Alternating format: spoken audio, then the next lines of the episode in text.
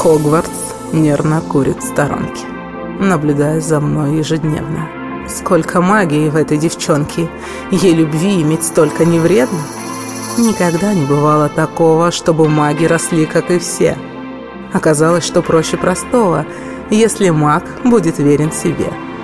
Выбирая себе маму с папой, руководствуясь формулой чуда, я была максимально детальна, даже больше скажу, как зануда.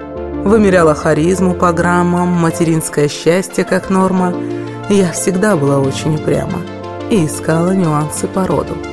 Обнаружила в предках я гены, что талант мне поэта даруют и улыбку из стан королевы, и при радости сердце ликует. Каждый пункт выбираю я с честью, выбор мага, печать всего рода. Моя цель, чтобы лучшие вместе. Не забыть в этой роли кого-то. Хогвартс снова проверку направил, наблюдая мою уникальность.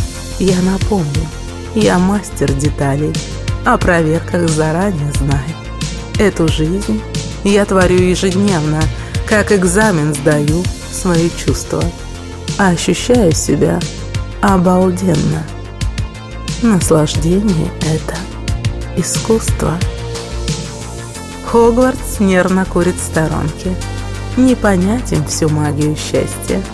Весь секрет — что простая девчонка наделила себя мегавластью. властью